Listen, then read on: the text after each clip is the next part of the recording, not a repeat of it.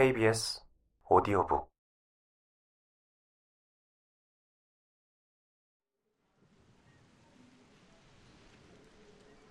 다른 데서 들리는 소음이 그녀의 의식 안으로 스멀스멀 들어오기 시작했다.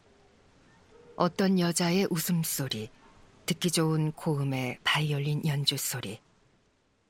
부디 정체를 밝혀주시기 바랍니다. 저희는 믿는 사람들입니다. 저희 가운데 임하여 주십사 말씀드립니다. 스테드의 목소리에서 긴장의 기미가 느껴지기 시작했다. 메들린 에스터가 콜록거렸다. 연기가 너무 자욱한 거 아닌가요? 저는 오래 못 견딜 것 같은데. 지금 이런 몸 상태로는 그렇다는 말이었다. 여보, 당신이 참석하고 싶어 했잖소. 캐럴라인은 존 에스터의 말투를 잘 해석할 수가 없었다. 나무라는 걸까? 놀리는 걸까? 네, 맞아요. 에스터의 아내는 그를 노려보며 짜증스럽게 대답했다. 나는 이걸 아주 진지하게 받아들이고 당신도 그래줬으면 조용히 해주세요. 스테드는 헛기침을 했다. 오늘 밤 여기 이 방으로 찾아온 홀령이 있다면 저희에게 신호를 주시기 바랍니다. 캐럴라인은 아무것도 달라지지 않는 걸 보고 다행이라고 생각했다. 하지만 잠시 후에 그녀는 방안이 싸늘해진 것을 느낄 수 있었다. 현창을 열어놔서 바닷바람이 들어온 거겠지. 아무것도 아니야. 촛불에서 희미하게 피어오르는 연기가 5월제 기둥을 사이에 두고 빙글빙글 도는 아이들처럼 서로 꼬리에 꼬리를 물고 소용돌이 치는 것처럼 보였다. 이번에도 현창 때문이겠지. 바람 때문에 소용돌이 현상 비슷한 게 벌어진 거야. 간단하게 설명할 수 있어. 스테드가 크리스마스 날을 맞이한 아이처럼 흥분한 목소리로 말했다. 이 방 안에 홀령이 우리와 함께 있습니다. 홀령이시여, 다시 신호를 주십시오. 당신의 의도를 확실하게 알려주십시오. 여기 저희와 함께 계시다면 테이블을 두드려 주십시오. 테이블이 뜨거운 기름이 담긴 프라이팬 안으로 튄 물처럼 캐럴라인의 손 아래에서 흔들렸다. 그녀는 이끼리 서로 맞부딪히지 않게 턱에 단단히 힘을 주었다. 메들린이 칭얼거렸다. 테디의 부모님일까요? 테디의 부모님이게 해주세요. 갑자기 촛불이 화르르 타오르며 모두의 얼굴을 환히 밝혔다. 나지막한 신음소리가 방안을 뒤흔들었다. 현창으로 바람이 불어 들어오는 소리야. 그뿐이야. 스테드가 다그쳤다. 자, 말을 하세요. 이름을 밝혀주세요. 우리가 아는 분입니까?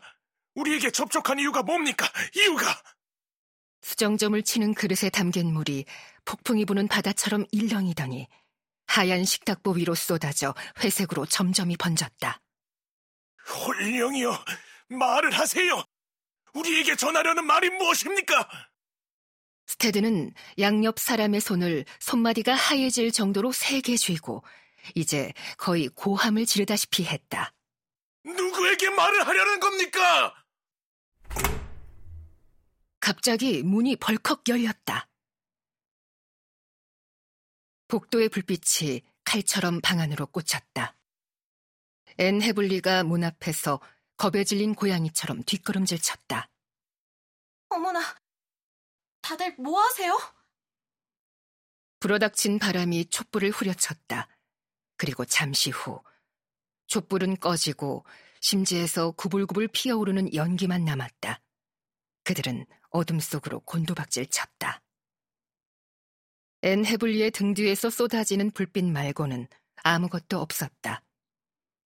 헤블리는 한쪽 다리를 뒤로 빼며 절을 했고 캐럴라인은 눈이 어둠에 적응되기 시작했다. 죄송합니다. 하지만 에스터 부인의 하녀 미스 비두아가 에스터 부인과 구겐하임 씨를 찾아달라고 해서요. 방해해서 죄송하지만 미스 비두아가 의사를 모시고 에스터 씨의 응접실로 당장 와주실 수 있느냐고 합니다. 에스터 부부는 서로 흘끗 쳐다보았다. 메들리는 반사적으로 배를 만졌다.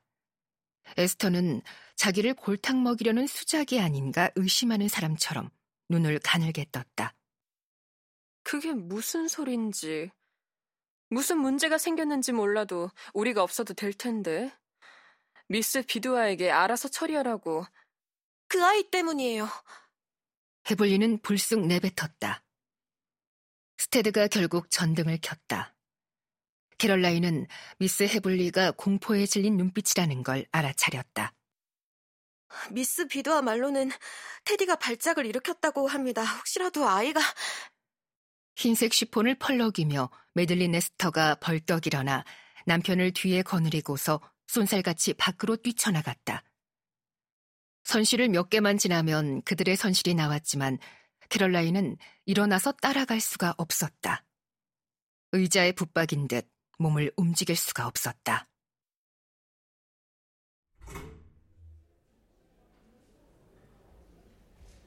멀리서 문이 열렸다.